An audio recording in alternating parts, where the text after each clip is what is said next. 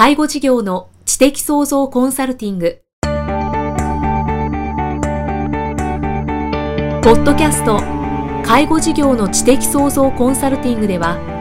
介護事業サービスを充実させるヒントはもちろん、介護事業特有のマーケティングや数字を具体的にするアカウンティングの知識を身につけていただける番組です。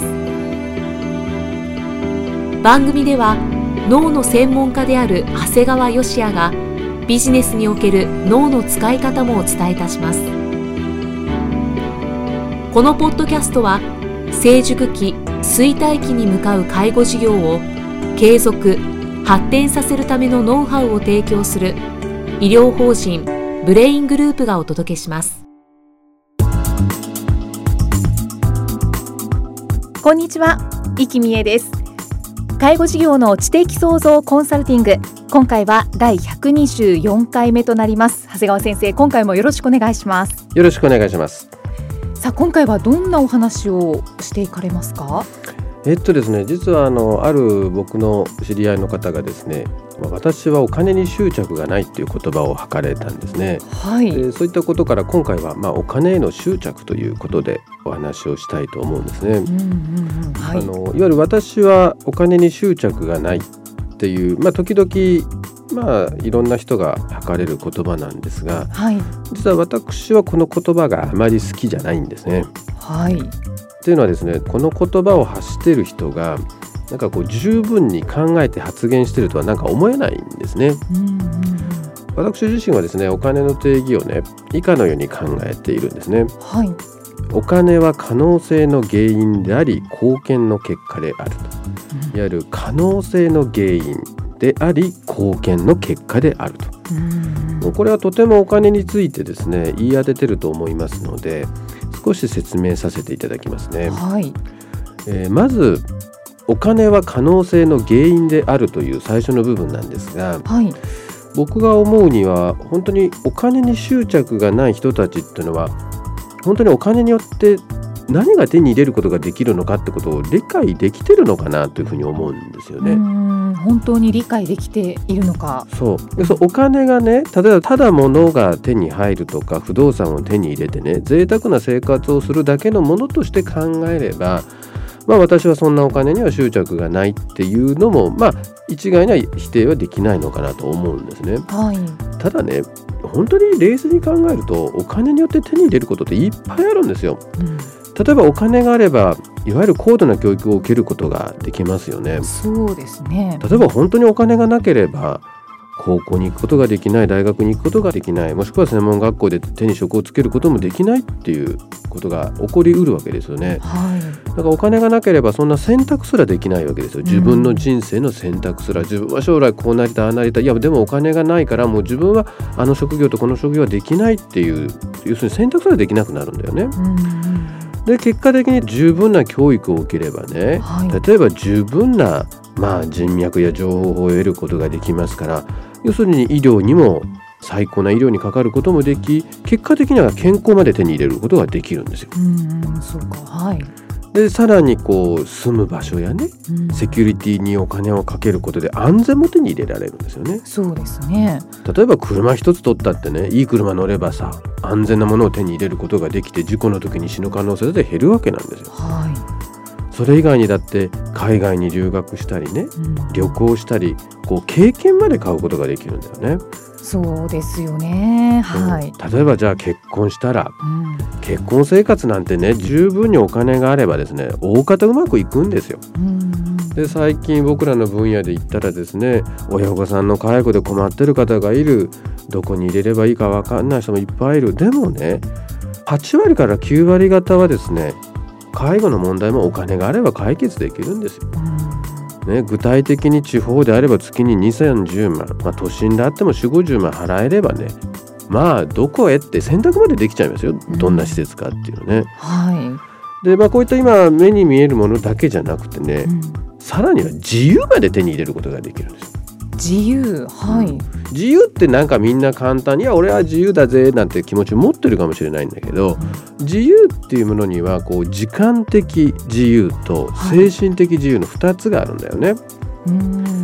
例えば効率的にお金が入れば時間的な自由が手に入りますよね。そうですね、はいはい、そうなんです。もう自分の体を使っていちにち何時間ずっとフルに働くしかお金を稼ぐ術がなければそれで終わるんだけど、はい、仕組みを作って自分が経営者なりになっていけばね、ある程度自由な時間が手に入る、うん、そこで旅行をしてみたり芸術をしてみたりスポーツに勤しんだりいろんなことを楽しむことができるわけですよね。うん、確かに、まあ、こういったいわゆる本当の時間的な自由だけじゃなくて、じゃあ精神的自由は何なんだ、うん、例えば最近よくあるのはね、自分の勤めてる会社が不正をしていると、これどう見ても社会的に見て許されないと、だけど誰も言えないわけだよね、はい、だって堂々と意見してこの仕事を失っちゃったら自分食っていけなくなるわけですもん、うん、そう言ってね、例えば本来ならこんなひどいのおかしいじゃないかって言うだけ言って辞表を叩きつけることってできるんだけども、はい、お金がない自分はこれ食っていかないかんということでね、不正に目をつぶって犯罪に加担してる方ってのは結構いるんだよ。うーん、そうですよね、まあ、確かにそのお金がないともう本当耐えるしかなかったりとか、うん、あとはまあいろんなものが本当に制限されますよね、うん、耐え忍んでもう本当に目をつぶるしかないっていう状態ですよね。そうなんですよ、うん、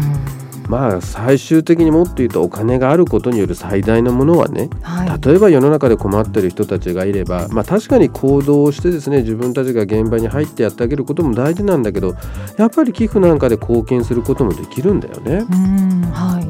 ちなみにイキさん、年収いちおくえんって税金いくらぐらい払うか分かります？えー、年収いちおくえんですか、うん、どのぐらいなんだろう、想像がつかないんですけれど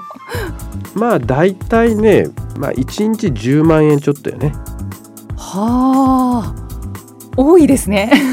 まあ当たり前なんですけど、なんだよね、はいはい、これって実はみんないちおくえんっていうと、まあ半分税金で持ってかれたりとかでいろいろ考えるわけなんだけど、まあ、実際いちおくえん稼ぐとまあいろいろ控除があるもんで純粋に半分というよりもうちょっと少ないんだよね。うん、まあそれを逆にいちにちで割るとじゅうまんえんちょっとだよね。はあ、要するにいちおくえん稼いでる人って毎日じゅうまんえん以上払ってるんだよ。すごいことですよね。うん、まあ、その見方も僕はすごくちょっとみんな勉強してほしいなと思って、いちにちいくら払ってんだって感じね。うん、だからこんな風にいちおくえん稼げばね、稼ぐことで納税による社会貢献ができるんだよね。はいはい、でよくお金を稼ぐようになると今度税金を払いたくないっていう人がいて、まあ、みっともない節税なんかして捕まったりする人も結構いるんだけどね。あの年収で僕は考えちゃいかんと思ってね、はい、納税額で考えると、あ、これ社会貢献だと、自分は今いちにちにじゅうごまんえん払ってるんだとかにじゅうまん払ってるんだって納税額で考えるとね、なんとなく気持ちよくね納税できるんじゃないのかなっていう気がします。うんうん、まあ、それこそ東北で震災があった時に本当にあの現場に入って働いてる人たちにはやっぱ頭下がるし、でも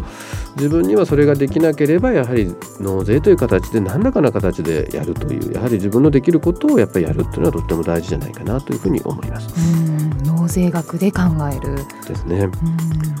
ん、でまあ、先ほど最初にね、お金は可能性の原因であり貢献の結果であると、いわゆる今度次の貢献の結果であるという後半の部分を説明します。あ、はい、まあね、大体ね、お金に執着がないという言葉を吐く人は、僕が思うにね、お金が稼げない言い訳としてこの言葉を使っている方が多いようですね。はあ、はい。で、基本的にお金っていうのはね、魅力のある人に集まってきます。うん、ですからお金が稼げない、いわゆるお金に執着がないって言ってお金が稼げない人は実は魅力もないという。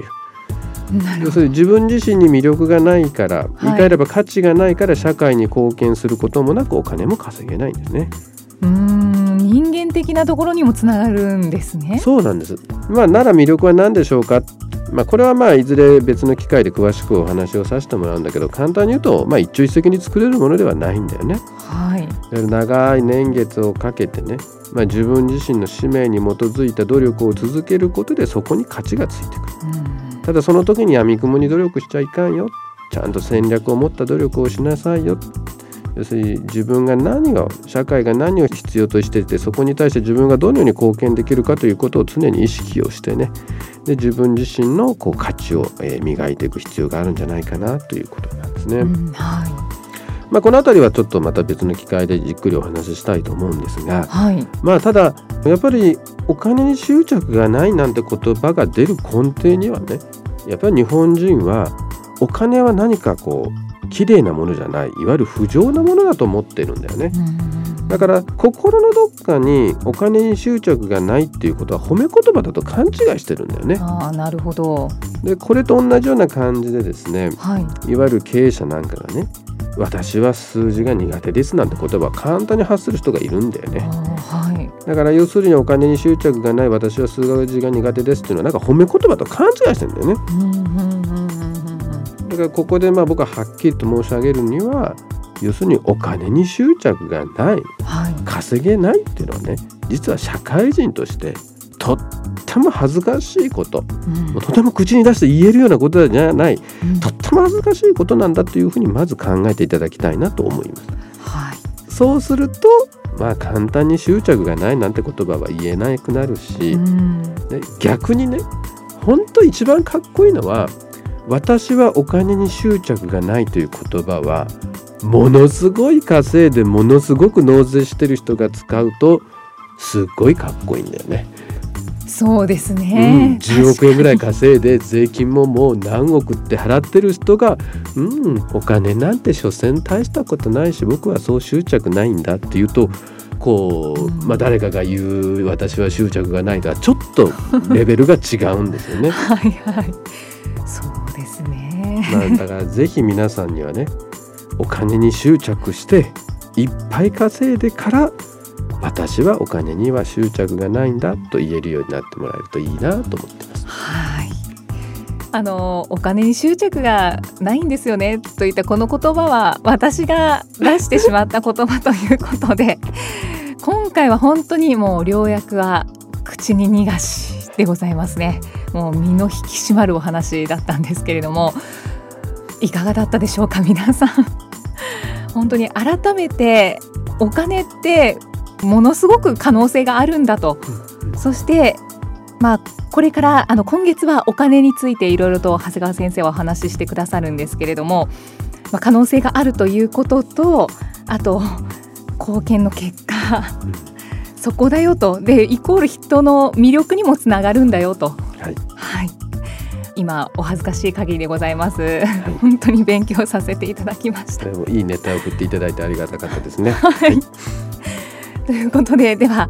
次回もよろしくお願いいたします。ありがとうございました。ありがとうございました。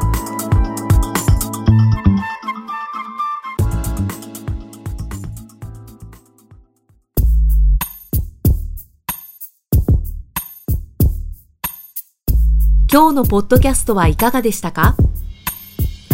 番組では長谷川よしあへの質問をお待ちしています。質問は株式会社ザイタックのウェブサイトにあるお問い合わせフォームからお申し込みください。サイト ユーアールエル は エイチティーティーピーコロンスラッシュスラッシュビーアールエーアイエヌハイフンジーアールドットコムスラッシュゼットエーアイティーエーシー エイチティーティーピーコロンスラッシュスラッシュブレインハイフンジーアールドットコムスラッシュ在宅 です。それではまたお耳にかかりましょう。この番組は提供医療法人ブレイングループ理事長長谷川義也、プロデュースキクタス、ナレーション生きみえがお送りしました。